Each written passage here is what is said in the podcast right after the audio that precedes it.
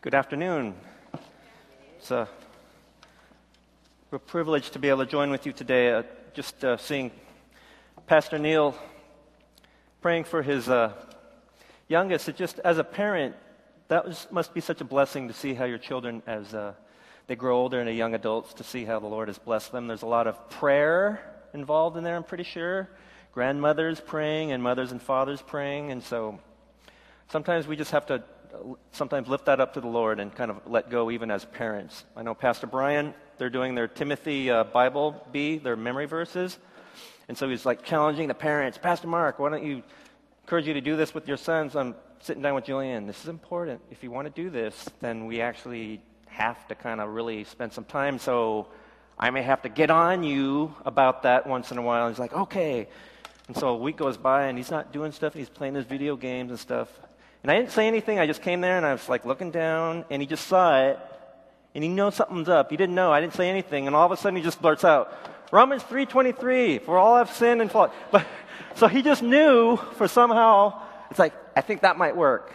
But you know, actually hearing those words, it did kind of disarm me. It's like you know why? But I don't want to have to do that because I don't want him associating. This is I, I resent the Bible. I resent God because it's forced, right?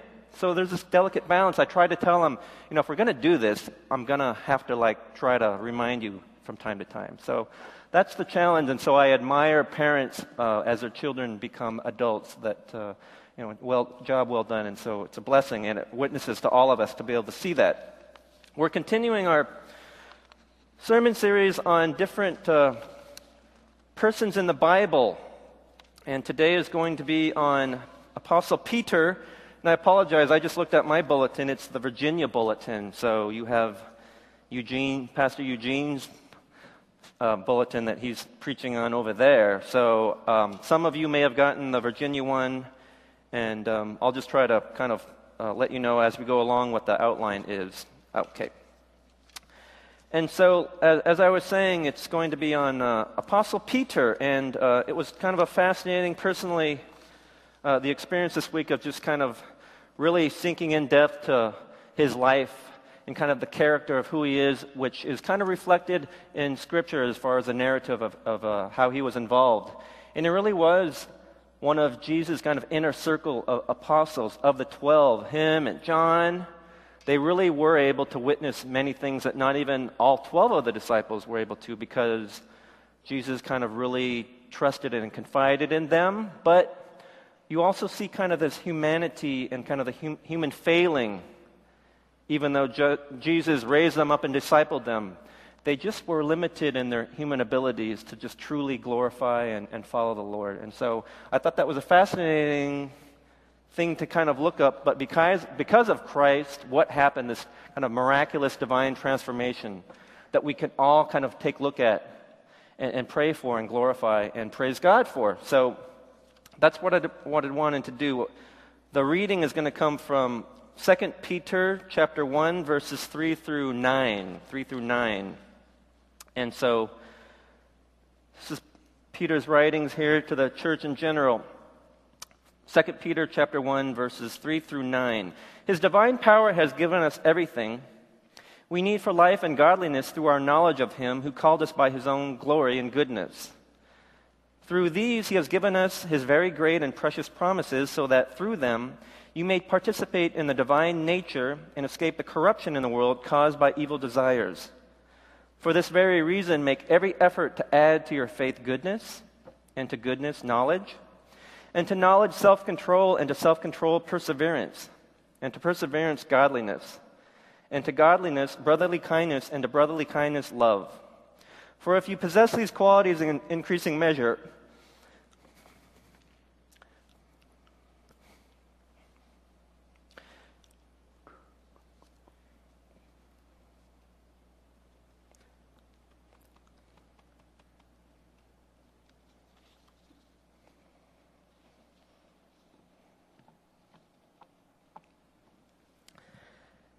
They will keep you from being ineffective and unproductive in your knowledge of our Lord Jesus Christ.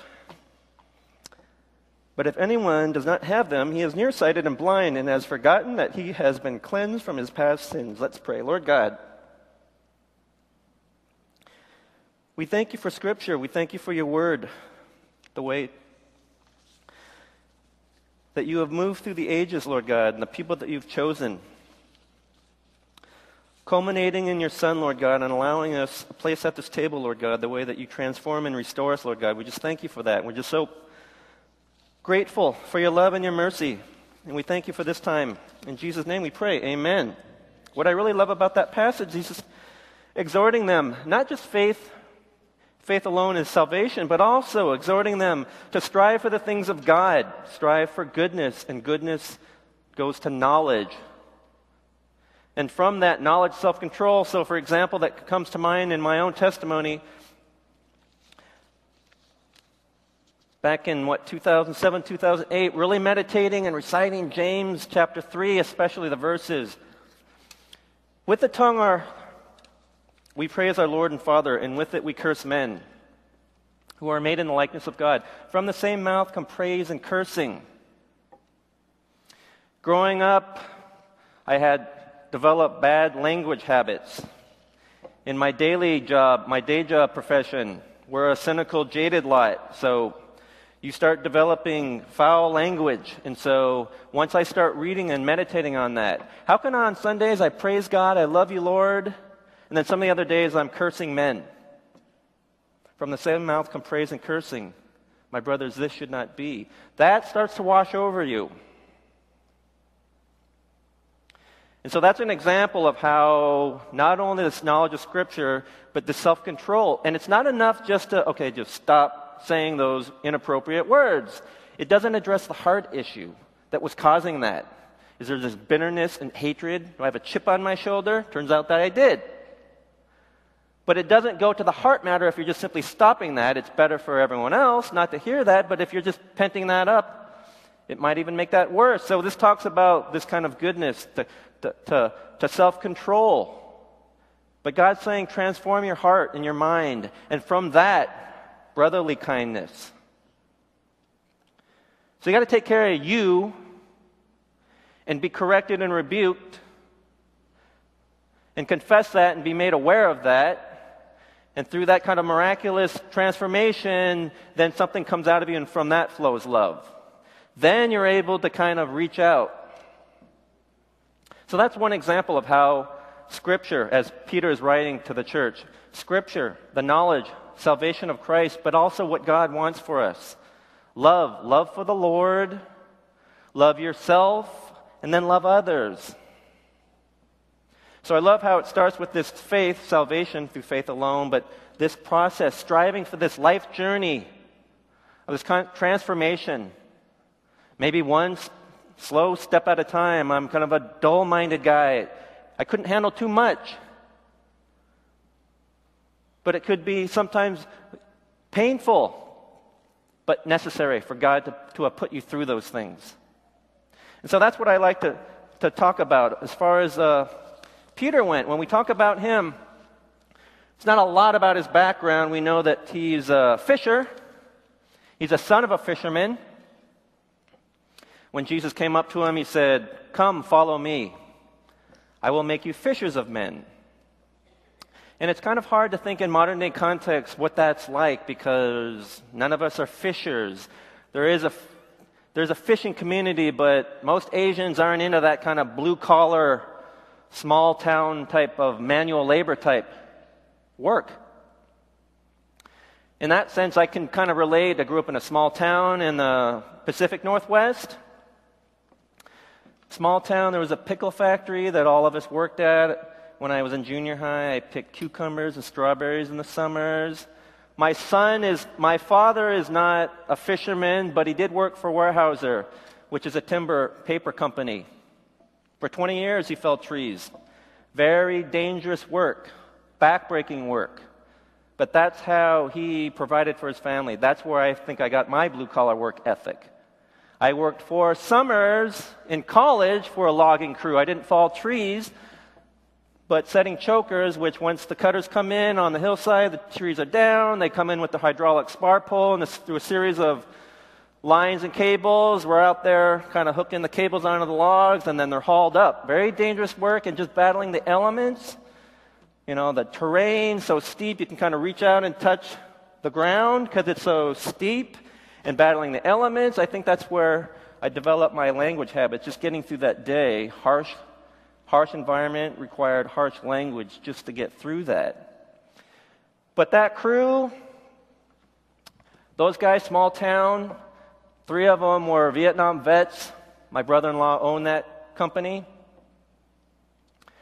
A lot of hardworking guys, a lot of hunting and fishing talk. I didn't fit in. I was a smart aleck little college boy, and I was an Asian dude among all these white guys. And so some of the Vietnam guys, you know, they got their little issues going. It was this constant daily, sometimes in fun, but just sometimes they were just rude, taking on that type of uh, behavior. I remember just uh, in, at lunchtime, we were all sitting in the crew cab, in the crew bus, just eating. There was like seven or eight of us, and I'm just like talking, hey, Paul, what you got for lunch today? Oh, roast beef sandwich. And then Ron turns around and goes, what are you eating? Dog? so they're all start laughing over that. So then I got to use my little fake Asian accent. Oh, so funny. You're so funny. Of course, it was a different actual language that was being used. Both ways, right? And then they'd all bust out laughing, so you just kind of play along with that, whatever, you know, gets you through the day. So, nevertheless, suffice to say, we were not a summit of rocket scientists on that mountainside. If you get kind of that idea. And I'm thinking, Jesus, he just came up to those fishermen, come follow me. What if he hiked up that logging road up on that mountainside and said, Hey, come, follow me, I'll make you loggers of men. We've going, dude, who's that dude in the white robe? Get out of the way. Loggers of men, what does that pay anyway? What does that pay? But just to kind of think of that, that mindset uneducated, hardworking, honest men, kind of that you're your handshake is your word type of uh, ethic. And so I pride myself on that because that's kind of where I came from. My parents didn't even finish high school. I got to go to college. So I had the benefit of a lot of what they worked for. But I can relate to that type of mentality, that type of thing where this guy Peter came from. And so to kind of think about that, okay, here's the Son of God calling on this, these men to follow him. And they did. And if you think about Peter, he sounds like he's this kind of rugged, aggressive, and hard charging. Once he fell in love with Jesus, he was a disciple. He was all in, or so he thought. Very committed, very devoted, or so he thought. He, pre- he professed his allegiance to God so many different times. As part of Jesus' inner circle, I put in the outline, he saw many things. He saw Jesus walk on water. When they were rowing in the boat, they saw this man walking across the water. It was Jesus. He saw that. Miraculous encounter with Jesus. He witnessed this transfiguration. Jesus took him and a couple other disciples up to the mountain and this gradient, this great radiance of glory of God shone down upon him. And Peter saw Jesus and Elijah and Moses. He saw this. Later on, uh, he had a vision. God was showing him all these reptiles and animals that were unclean, and, and, and God said, Peter, go and eat. You know what Peter said? No, that's against our laws of Jew. He corrected God. He said, No, no, no, no, no, no, no. I am a good Jew. He corrected God, the audacity. But he was such a good Jew, a good follower of Christ, that he was trying to use all this stuff. No, no, no, no. I won't do that. I won't disobey your law. But, but what God was trying to tell him, these Gentiles who you said were unclean, that's who you need to be preaching to. That's who we're opening up this community to. But my point is, all along, he's just showing this zest and dedication for the Lord. On the Jesus' final night, he professed Jesus was trying to tell them, hey, some stuff's going to go down. It's not going to be good. I'm going to be arrested. I'm going to be seized. I'm going to be persecuted.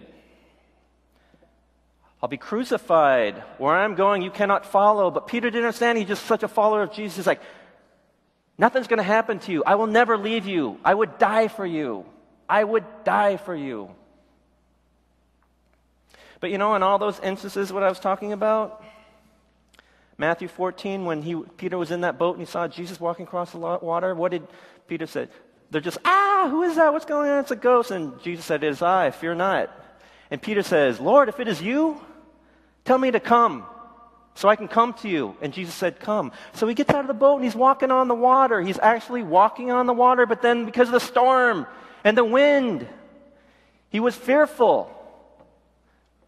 And they started to sink. And he said, Lord, save me. And Jesus grabbed him up. And he said, You have little faith. Why did you doubt? And so that's an example of Peter. He's just such a committed disciple of, of Jesus. Lord, tell me to come. And he's walking on water. But because of the wind, whom Jesus had command over, he, he lost that. He, he, he doubted. So you love him for his dedication and his perseverance, but his human limitation compared to Jesus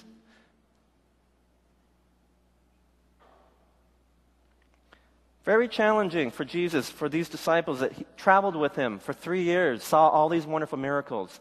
He spoke with them, raised them, discipled them.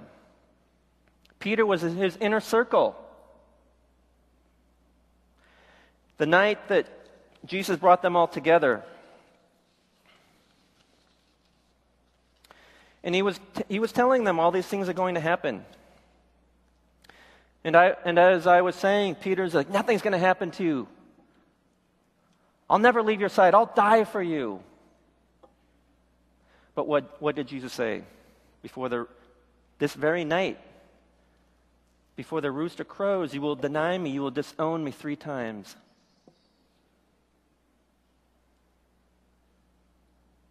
And yet Peter just was so steadfast. Later on, they went to the garden, Gethsemane. Jesus took his disciples and said, Stay here, stand watch for me while I go pray. So he went and prayed. He came back, they were asleep. He woke them up. Could you not even stay awake for an hour? Stand, watch, and pray. I'm going to go off and, and pray on my own. He was praying to such profound sorrow that his soul, he was so sorrowful to the point of death the humanity of Christ realizing what was about to happen the physical pain, the persecution, the agony. And his disciples three times could not even stand watch. And yet Peter had said, I'll die for you, I'll never leave your side. In fact, once the, the mob armed with swords and clubs came to seize Jesus at the garden, what does Scripture say? Peter was the one that had the sword, and he cut off the ear of the servant of the high priest who was sent to seize Jesus. So that's a physical demonstration. He's protecting Jesus. That's his dedication. And, and yet, what happens? Once Jesus is arrested and taken back before the Sanhedrin, Peter kind of follows from a distance and he's outside there warming his hands by the fire, and there's like, hey, the angry crowd, aren't you one of his disciples? No, I don't know what you're talking about. Hey, aren't you have an accent? You kind of speak like those Galileans, aren't you? Are you sure you're not with them? I'm not with him. The third time he denied Christ, the rooster crows. And at that moment, he realizes Jesus' prophetic prediction came true despite everything that he believed to the bottom of his heart.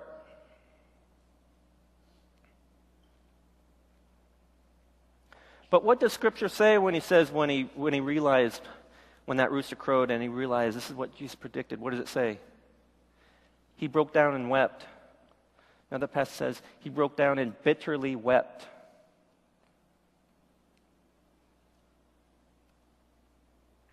Can you imagine a man of that uh, conviction, of that principle, having followed Christ, given him his word, having seen miracles, having been empowered to perform miracles, having been part of Jesus' inner circle, but just a conviction of, of having gone through all those things and seen all those things?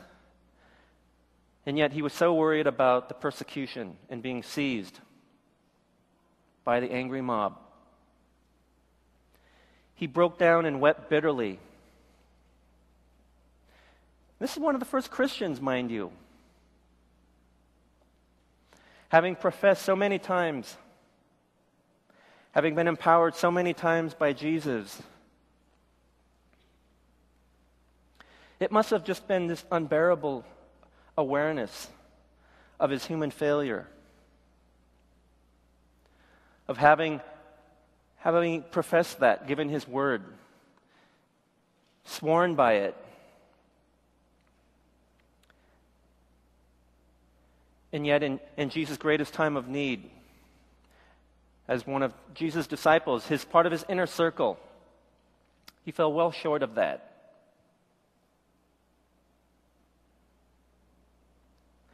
But what is so beautiful and inspiring for us to think about and read now is upon Jesus' death and resurrection, he did return.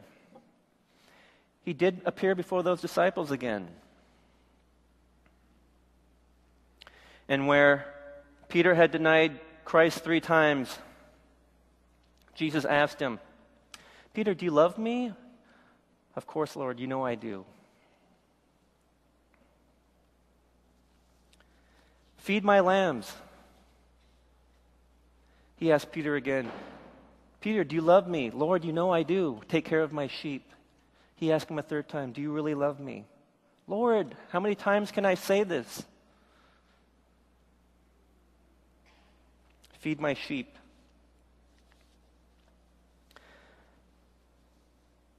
That's the transforming love and mercy of Jesus a love that transcends retribution or condemnation? Didn't Jesus have every right to come back and say, Why are you professing your love for me? When I needed you in that garden, you said you were going to do certain things, you abandoned me. I don't know you, away with you. Can you imagine that? First, having bitterly wept once he realized that he had failed so miserably. And yet he was so on fire for Jesus, such a disciple, such a devout follower. And then having Jesus return. Not with love, not with condemnation and, and hate, but do you really love me? You are forgiven. You are redeemed because of me. It just must be so unbearable. There's nothing that Peter could have done. He just failed so miserably. And yet, here is this man forgiving him the mercy, undeserved grace that's so incredible. And that's something that I love that we can all try to, try to learn from try to pray for, not run from. But we have an opportunity not just receiving salvation by faith alone, but striving for the things that God desires knowledge through the Word. What does that do? The conviction of the Word flowing over you, how does that trans- transform you? How does that rebuke and correct you? How does that make you ashamed of who you are, even as a Christian? The zeal that you can have for the Lord, misplaced,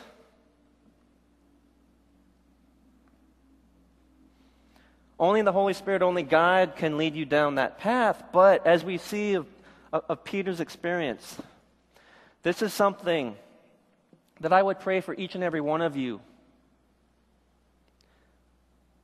to, to have to be confronted by. Because of that, because of the crucible being refined by that agony of our own human failings, but what awaits us, not condemnation, but love and mercy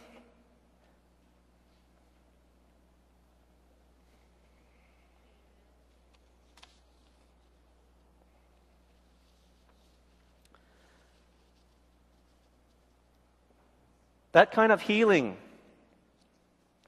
even as Christians, is something that we struggle with. Pastor Dave, I think he's out of town today, but um, part of my testimony, may have heard this before, I'll just briefly just touch on this. Back in 2010, I still had my anger issues. Took me 40 years plus, plus three years of seminary to realize, oh, I got some anger issues. But we were, a, it was a, just a social setting, and we were in the Covenant Chapel, and Pastor Dave was talking. I don't know who he was talking about, who he was talking to, some other people that had adopted a Korean or something like that. And he just turns to me casually and said, Oh, Mark, Pastor Mark, you're half Korean, aren't you? I guess by the look on my face, it's like, What did you just say? I didn't like that. But thus began this innocent little thing you know, in that short, it's like when you say that, it's like, you don't look Korean. You're half Korean. What I hear is, aren't you an illegitimate bastard child? And who wouldn't get angry about that?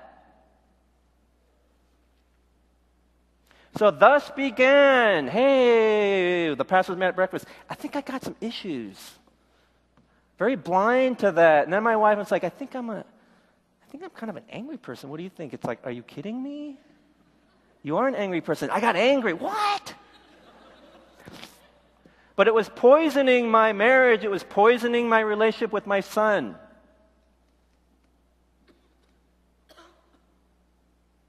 Thus began this process that we're talking about, as painful and as humiliating and crushing as it would be. I remember coming here early morning prayer 5:30 just grabbing this chair, just wanting to do something.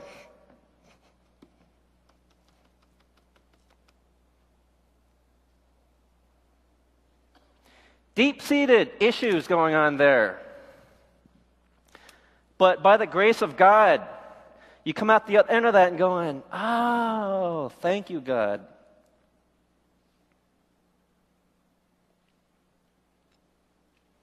And you know what? This week, it couldn't have been by coincidence, but I was out walking our dog, and our neighbor has a little dog. They bought that townhouse next, next to us up about a year or so. So that I don't ever talk to her. And so when you're walking your dog, all you do is talk about the weather or your dogs, right? But she kind of knew. I, my wife mentioned that I went to Kansas City, went to International House of Prayer and stuff, and she knew that I was a bivocational and stuff. Just out of the blue, she's come up to me. So, Mark, you're Korean, right? You don't look Korean. Do you think you look Korean? You don't have a Korean last name, do you? And is your son? He doesn't have your last name, does he? It's like, that's like the trifecta of like offensive things. But you know what? Pleasantly, I'm just like, well, you know, I was born in Korea, but I was adopted. Any other questions? Where do you come off? But what? It was just slightly, it's like, that's kind of personal. I don't really know you. But my point is, God just reminding, see how far you've come? You didn't break out like profanities, right? then her husband would have to come out. What did you just say to my wife? But you don't know what she did to me. And so that chip on my shoulder, it still might be there, but it's ground down to a much smaller little nub. Amen to that. So that's what I'm saying. Not by coincidence. And that was worth the price of admission in and of itself because I know I'm a better person. My wife's saying, yeah, you're a little bit better.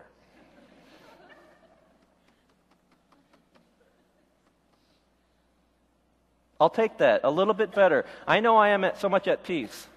And when things flare up, that I do remember that I would just have this slow burn, this angry pit in my stomach for days if something happened at work that I didn't like.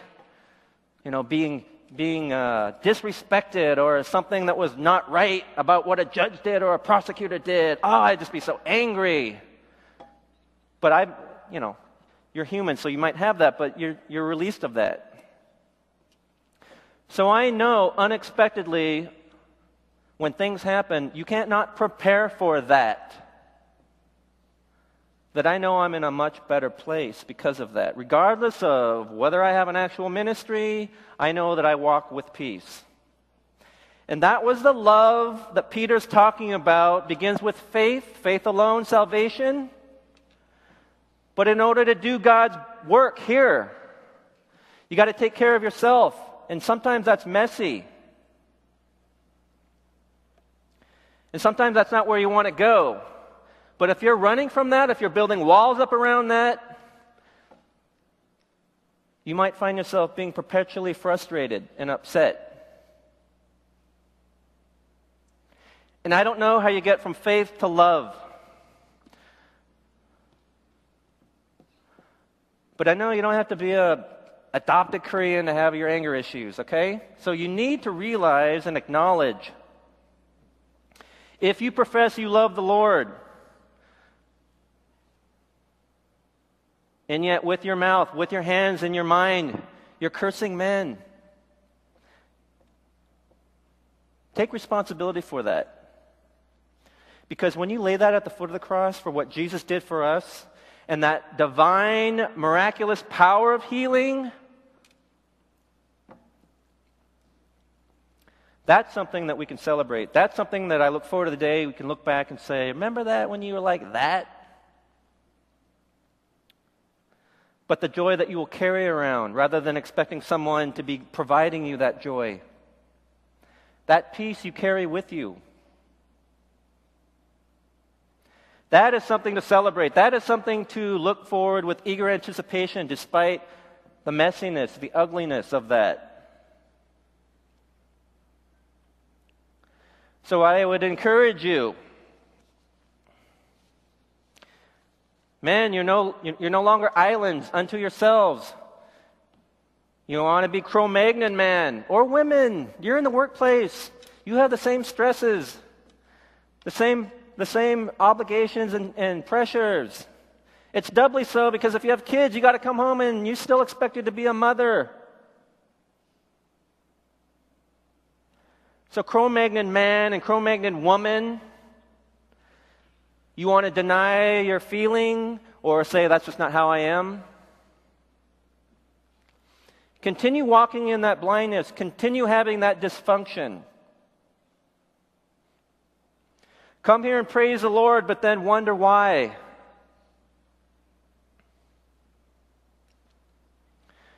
So we got to confront those demons head on.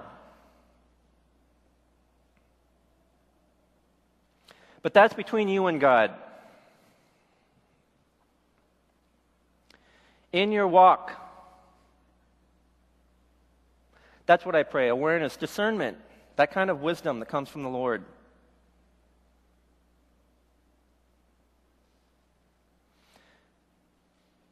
Last night at the Oikos, they were just talking about how is your upbringing? How does that kind of culminate in the influences in your life? How does that kind of shape you and mold you? Your parents. Every one of us comes from some tradition of some of usually we'll seize on the dysfunction.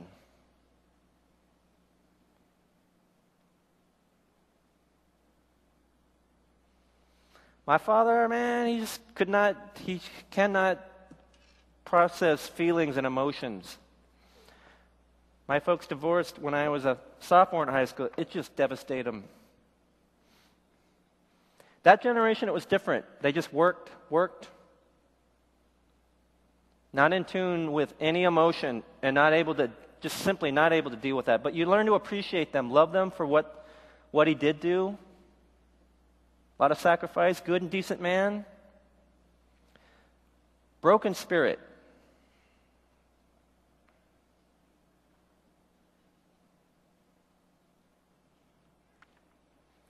So we have to think of ways how do we honor our parents? How do we love them? How do we love our brothers and sisters? Things may have been done to you, but because we are unconditionally loved and unconditionally forgiven, isn't that the least we could do? to at least strive for that, even though it's a challenge?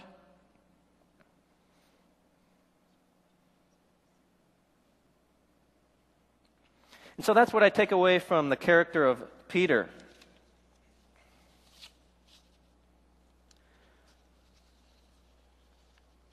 It's not always a spiritual attack, but rather God kind of putting you through that. He's trying to tell you some things. The worship team can come up, please. Don't run from that. You may need help, but I do pray it drives you to the Lord.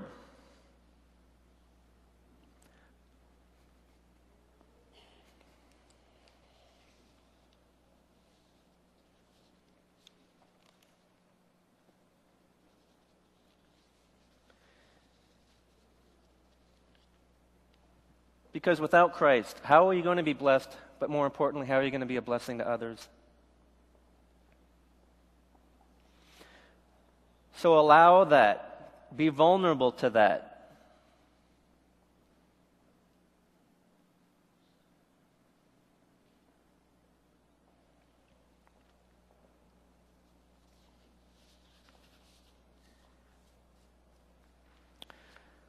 Let's take a moment in prayer.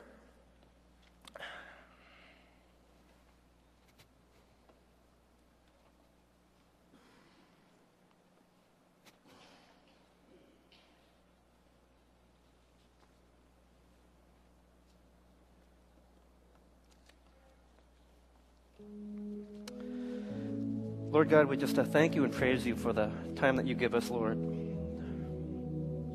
That we have uh, ability to come on the Sabbath day in your house, Lord God, to just rejoice in your presence, Lord. But we just pray for that.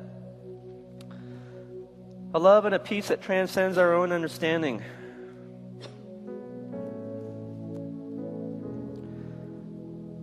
Allow us to not only be forgiven, but feel forgiven. Allow us to feel loved and be loved.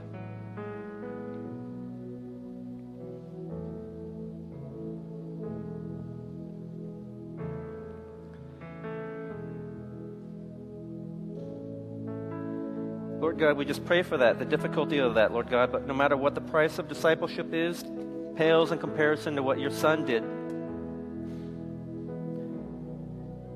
So reveal to us ways that we can seek you and draw closer to you.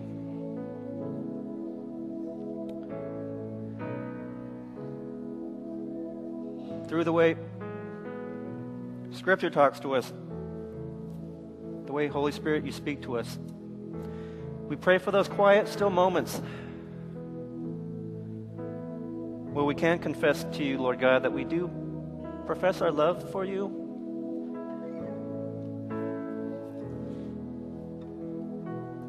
But our bodies and our minds are weak. But allow us to be used by you nevertheless.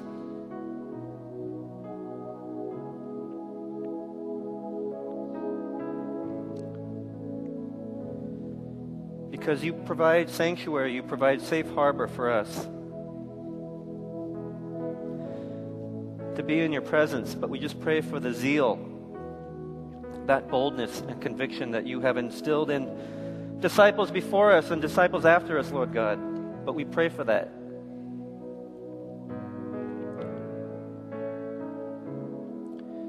And so we thank you for that journey, a lifetimes of it. In Jesus' name we pray. Amen.